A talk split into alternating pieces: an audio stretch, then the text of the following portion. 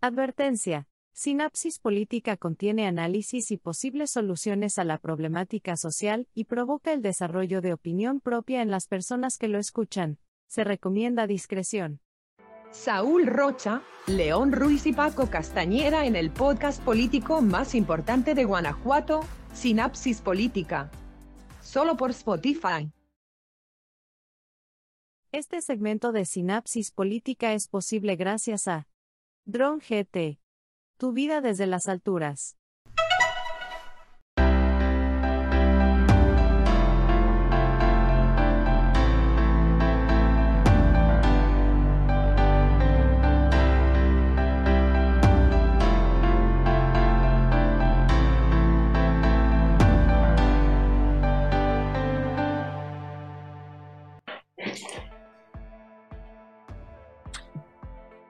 Amigas y amigos, buenas noches, ¿cómo están?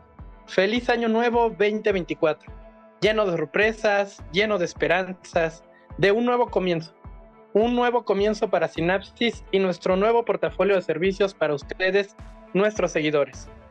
Doy la bienvenida, como cada ocasión, a León Ruiz.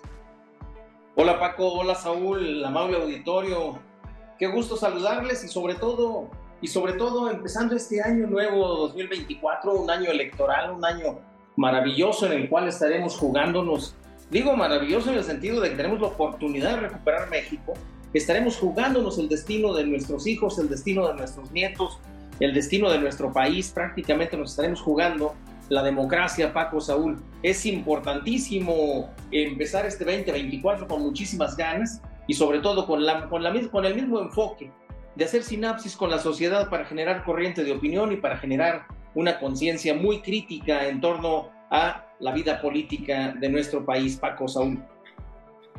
Saúl Rocha. ¿Qué tal, Paco? Buenas noches. ¿Qué tal, León? Gracias por el favor de su compañía una vez más, acá de regreso, después de este receso que nos dimos en fin de año 2023, ya estamos en 2024. Un año que se presenta bastante interesante, como ya lo comentaba León, y pues gracias a todos nuestros escuchas que están ahí al pendiente de un capítulo más de Sinapsis y ahora el primero de 2024. Varias cosas que ver, un año electoral con decisiones que son parteaguas para México. Aquí andamos, Paco, a darle. Yo soy Paco Castañeda, esto es Sinapsis Política y este es el tema que consideramos más importante.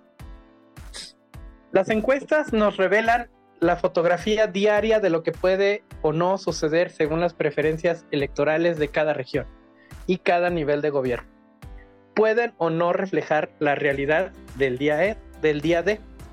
Es por esta razón que si hoy fueran las elecciones, Claudia Sheinbaum ganaría la presidencia de la República y Xochitl quedaría en segundo lugar.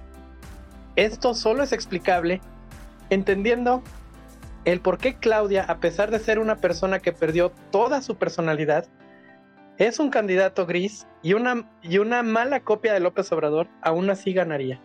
Y esto porque principalmente por el arrastre de los programas clientelares del gobierno federal. La compra de votos a cambio de espejitos como los 3,000 pesos mensuales a los adultos mayores o las bequitas de 700 pesos mensuales a los jóvenes, apoyos que no han servido para mejorar la calidad de vida de las personas, pero que dan la falsa sensación de una mejora económica. León, ¿cómo ves cómo empieza este 2024? Paco, Saúl, pues hablando de cuestiones de encuestas, pues, ¿qué podemos nosotros decir en torno al movimiento de las preferencias electorales, en torno a la opinión pública, cómo se va moviendo? Bien importante resaltar lo siguiente, Paco, que yo creo que la medición de intención de voto, la medición de preferencia, el ver por dónde camina la opinión pública de los diferentes segmentos sociales, incluso de las diferentes regiones, los diferentes municipios y estados, siempre va a estar sujeto a una serie de variables muy importantes que deben de analizarse. Primero, las encuestas de opinión pues nacen más o menos en 1935 en Estados Unidos bajo lo que sería el genio y el ingenio de George Horace Gallup, quien de alguna manera, bueno, pues él es un pionero en la medición de audiencia un estudioso de la opinión pública en masa, y él crea el Instituto Americano de Opinión Pública con la finalidad precisamente de establecer mecanismos que permitieran, pues, conocer para dónde va el pensar ciudadano, para dónde van las preferencias, qué es lo que la gente le gusta, qué es lo que no le gusta, qué es aquello que desea, lo que no desea.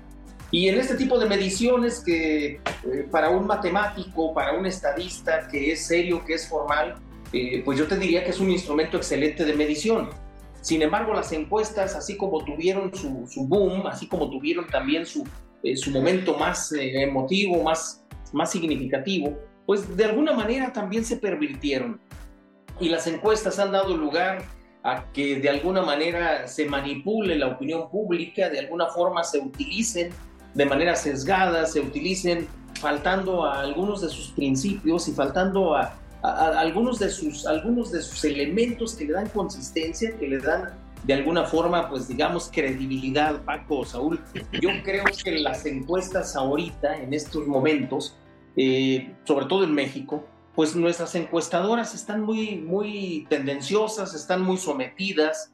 Hay quienes se atreven a decir incluso que el gobierno federal, ya sea por presiones judiciales, ya sea por presiones fiscales, pues que tiene a todas las encuestadoras sometidas, ¿no? Que las tiene amenazadas, que las tiene de alguna forma alineadas, y pues esto genera el de que se pervierta y se corrompa de alguna manera el escenario de lo que sería la medición de la opinión pública real. Y la encuesta entonces se utiliza ahora para, pues de alguna manera, digamos, impulsar o motivar tendencias, o también para inhibir y para cohibir, incluso para desanimar o desmotivar a otras.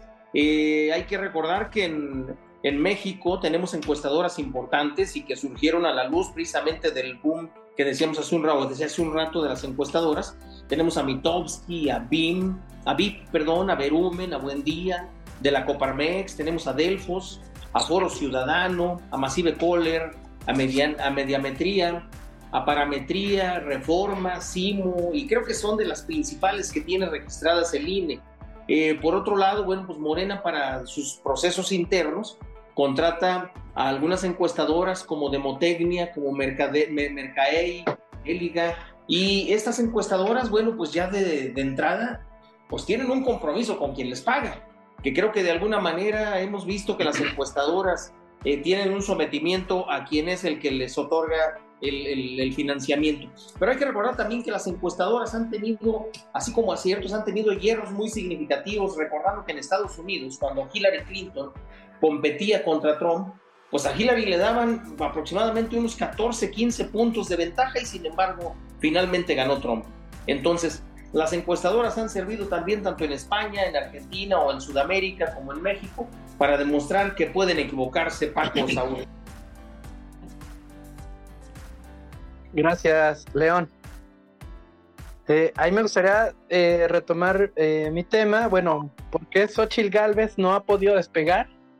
¿El efecto Xochitl se habrá reventado o AMLO logró descarrilar la campaña? Empecemos por su gabinete. Un gabinete lleno de gente que no le abona, gente que no gana ni la presidencia de la mesa vecinal en su colonia, rodeada de perdedores. Xochitl tiene que cargar con ellos y además hacer campaña. Xochitl necesita sacudirse a los partidos, postularse como la opción ciudadana. Hoy somos muchos mexicanos los que creemos en ella, pero su gabinete deja mucho que desear. Ninguno de los que integran su gabinete de campaña ha sido capaz de capitalizar los muertos del COVID, la tragedia de Acapulco, la inseguridad en todo el país, los feminicidios, las masacres, el narco, la política exterior. Ninguno de ellos ha logrado que Xochitl capitalice los cientos de errores de esta administración. Ella sola tiene que empujarlos a todos. Andrés Manuel lo sabe y por eso se siente tan confiado. Saúl.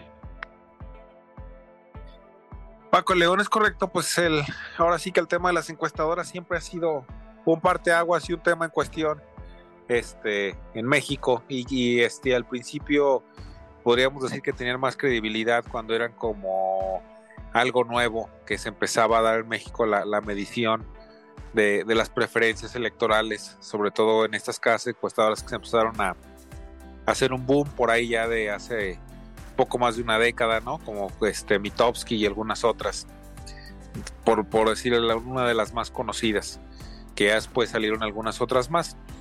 Pero como dice Paco, León, hoy en día a mí me parece que las encuestadoras ya más que un tema de análisis de datos o analítico de lo que la gente quiera o de la que la gente piensa electoralmente, por lo menos, me parece que las encuestadoras ya son como un elemento más o como un producto más o un servicio más de marketing.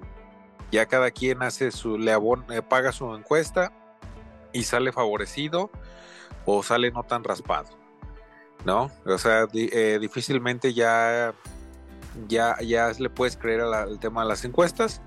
Y en las encuestas, como podemos ver a nivel federal, ahora que hablabas de Xochitl, pues está es abismal, ¿no? O sea, te dicen así de casi 20, 25 puntos porcentuales los que tiene Claudia por encima de Xochitl.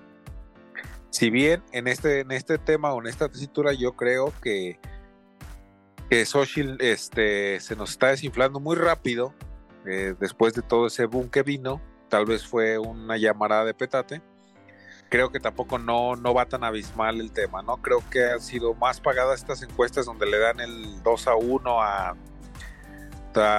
Claudia sobre Xochitl. Han sido totalmente temas de marketing pagados por el propio gobierno federal, ¿sí? O la propia Claudia o su propio equipo, para que de esa manera parezca que no hay vuelta atrás, que ya la gente no salga a votar, que ya no importa, que Claudia ya está, ya ganó, que ya si salen a votar, bueno, y si no también, que ya todo está planchado.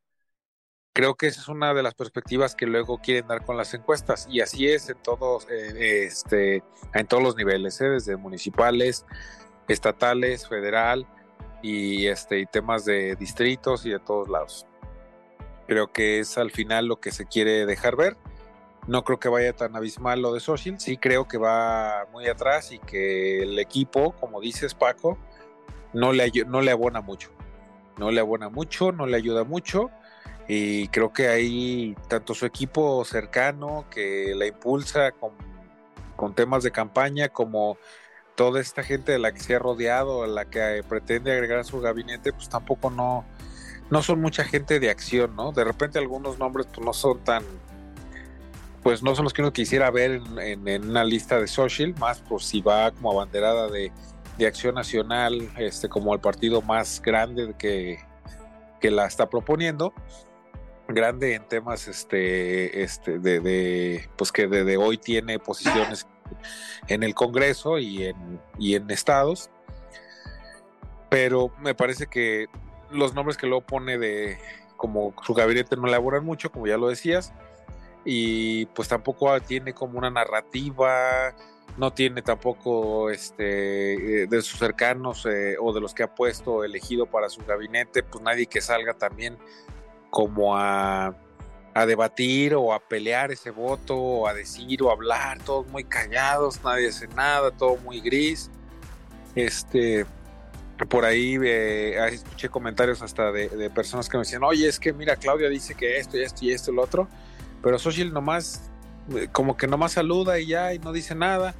Entonces como que esa narrativa, digo, hay muchísima tela donde cortar, ya lo dijiste, Paco, y me parece que aquí la ha abandonado el equipo, o no tiene un equipo, no existe una estrategia, no existe un equipo fuerte de campaña que le esté diseñando cómo ir hacia adelante. Ya vienen otros tiempos, esperemos que ya entrando en esta campaña, ahora sí, no en la interna, sino ya ahora sí de frente contra Claudia, digamos, pues se ponga más interesante. Pero bueno, en fin, las encuestas que sacan a Claudia por arriba, yo las veo muy desinfladas y no, simplemente no las compro. Paco, León.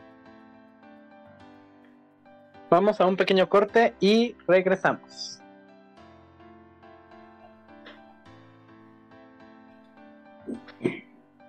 La pluma es más fuerte que la espada. Analistas especializados en Sinapsis Diario.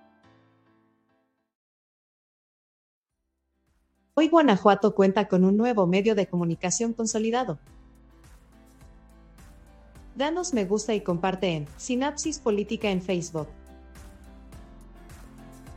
También nuestras opiniones al momento en Sinapsis Política en Twitter. Escucha el podcast político más importante de Guanajuato en Sinapsis Política solo por Spotify. Puedes leer lo más importante de nuestra sociedad en Sinapsis Magazine. Cada día 5 del mes, la opinión especializada de Francisco Castañeda, Sinapsis en 5. Grupo Sinapsis, operando orgullosamente desde Guanajuato Capital. Contáctanos en nuestro buzón de comentarios. Sinapsis Política, ahora en Facebook, Twitter, Instagram, sinapsispolitica.com. Todos los meses, Sinapsis en 5, con Francisco Castañeda. Entérate de todo lo que sucede en la vida cultural y política de nuestro amado Guanajuato y el resto del país. Sinapsis Magazine.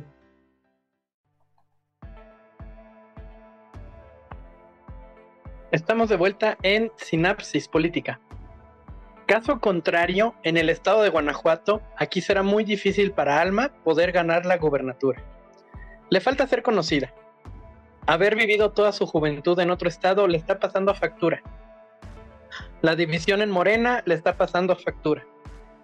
La división, el discurso similar al de Andrés Manuel, le está pasando a factura.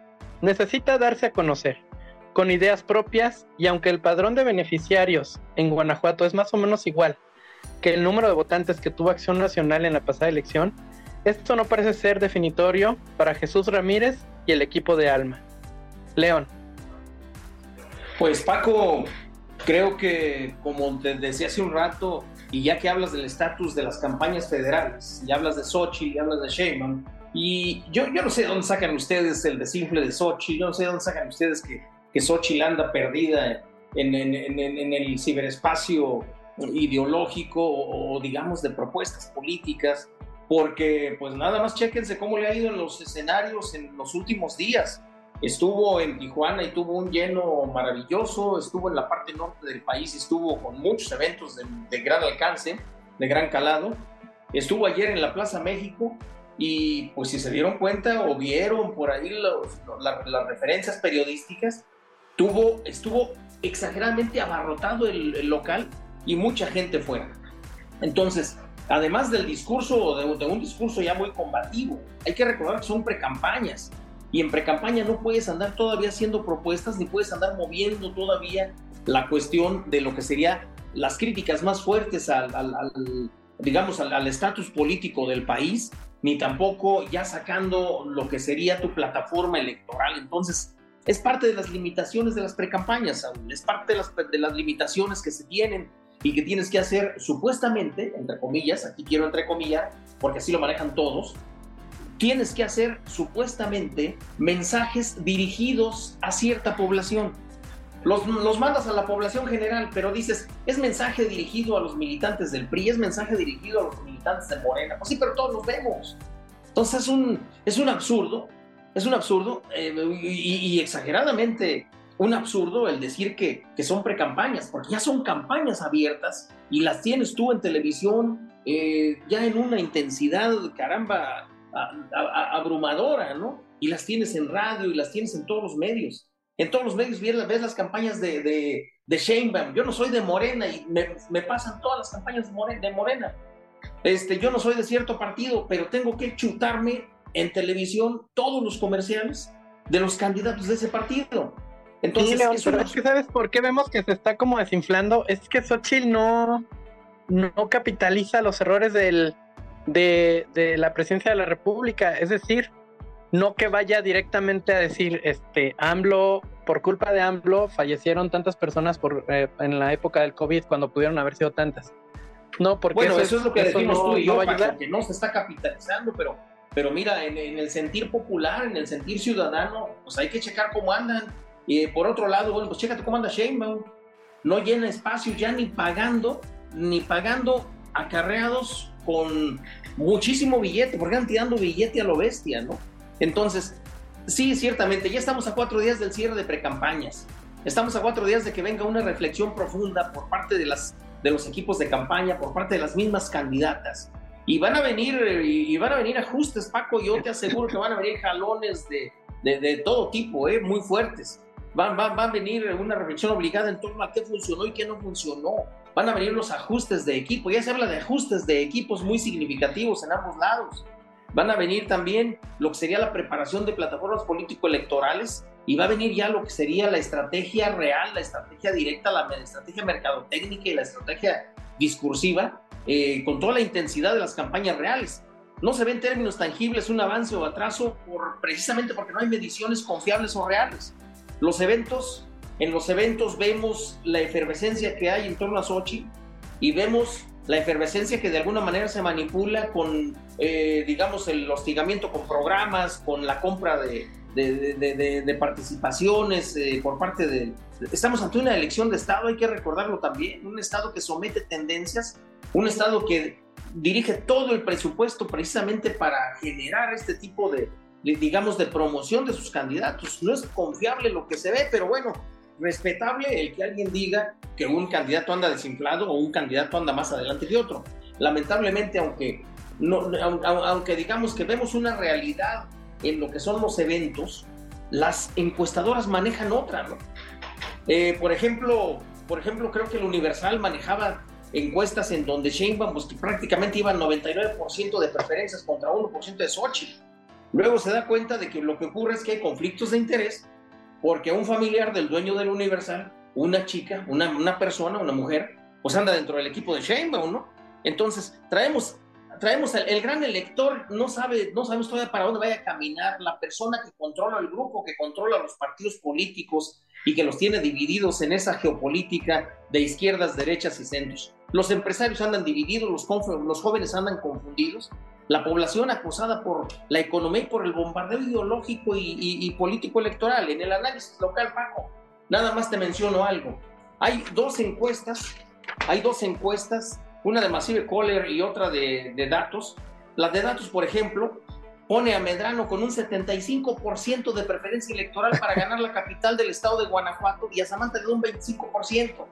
Mediciones muy, muy específicas, pero se olvida de datos sueltos, se olvida de los que no quisieron contestar, se olvida de los que se reservan su voto.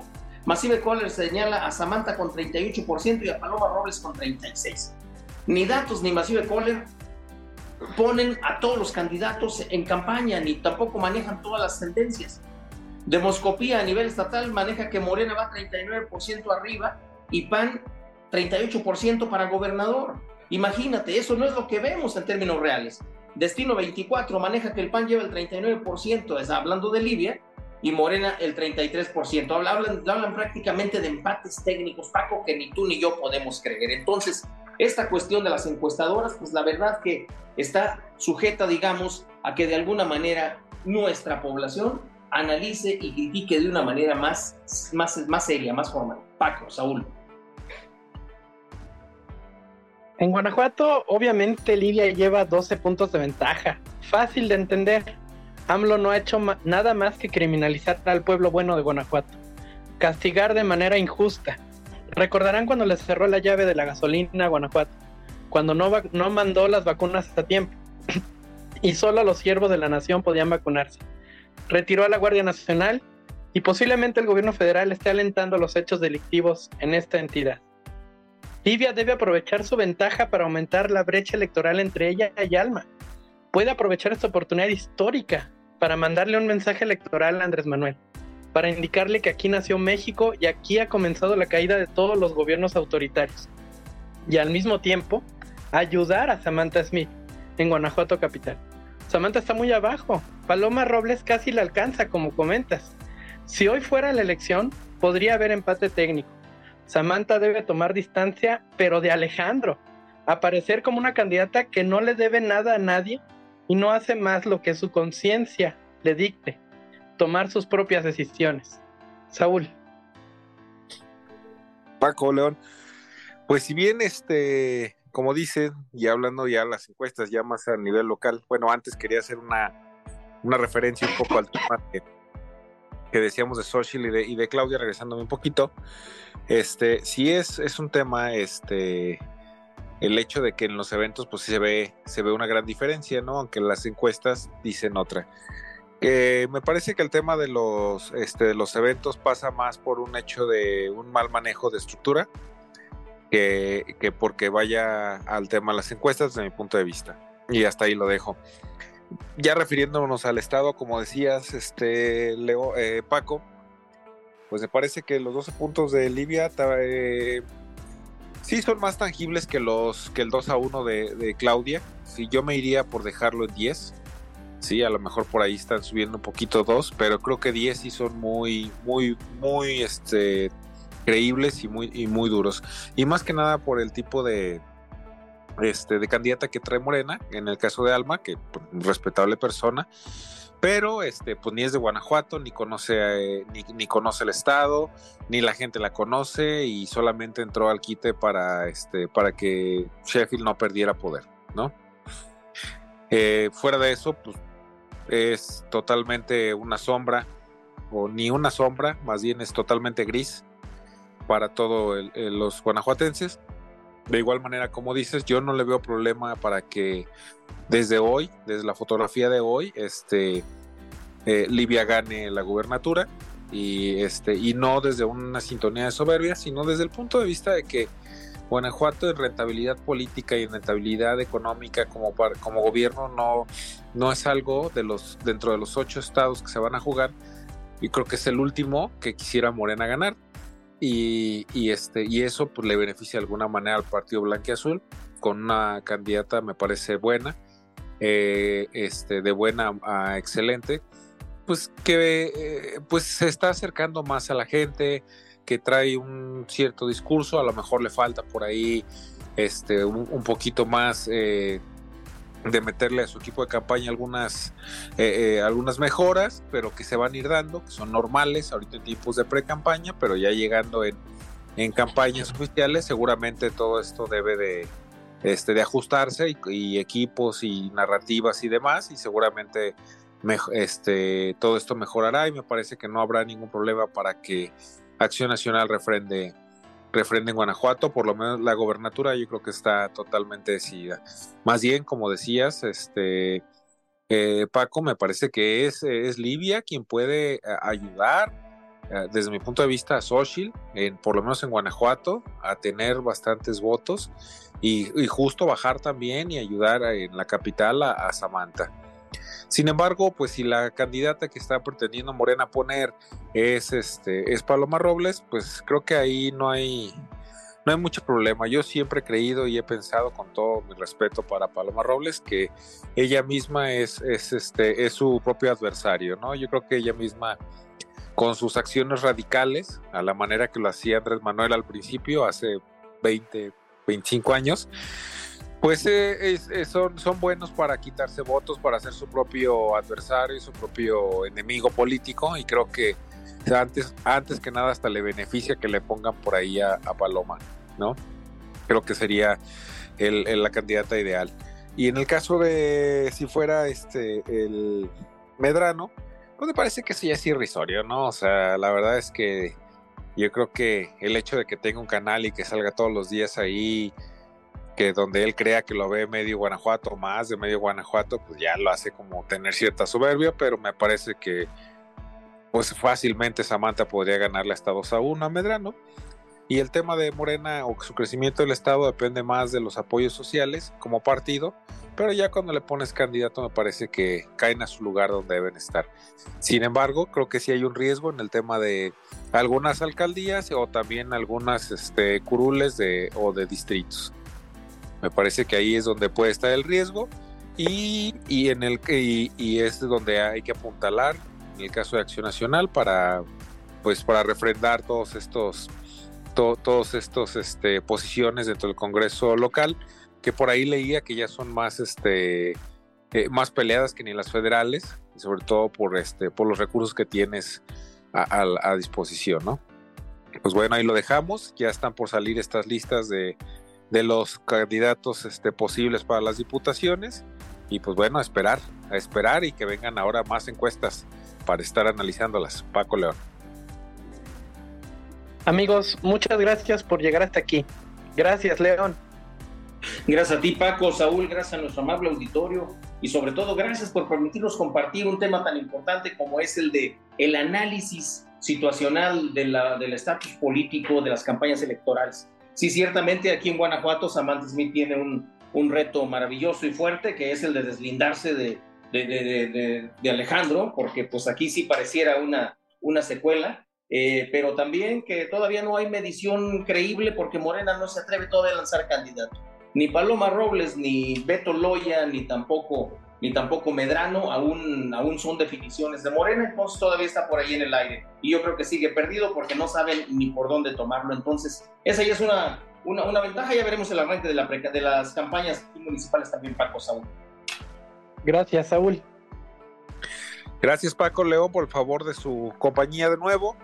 Pues terminando este capítulo, uno más de Sinapsis, gracias a todos nuestros escuchas que siempre están ahí al pendiente. Este es un nuevo capítulo, un abrazo y saludo a todos los que ya me he encontrado y me han hecho referencia que nos escuchan. Gracias infinitas por escucharnos 2023 y bueno, los invitamos a que sigan en 2024 y pues sí, que vengan las encuestas y sigamos analizando. Buenas noches. Gracias nuevamente por dejarnos entrar a su casa, a su auto, a su recámara. Síguenos en Facebook, YouTube, Twitter, en nuestro portal web. Yo soy Paco Castañeda. Comenta y comparte para que juntos hagamos sinapsispolitica.com. Hasta luego.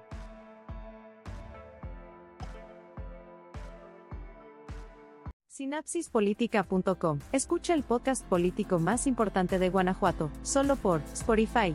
Pues un gusto estar otra vez con ustedes aquí compartiendo los micrófonos para discernir temas aquí en Sinapsis. Con nuestro auditorio, un gusto saludarles y bueno, pues ahora que estamos con...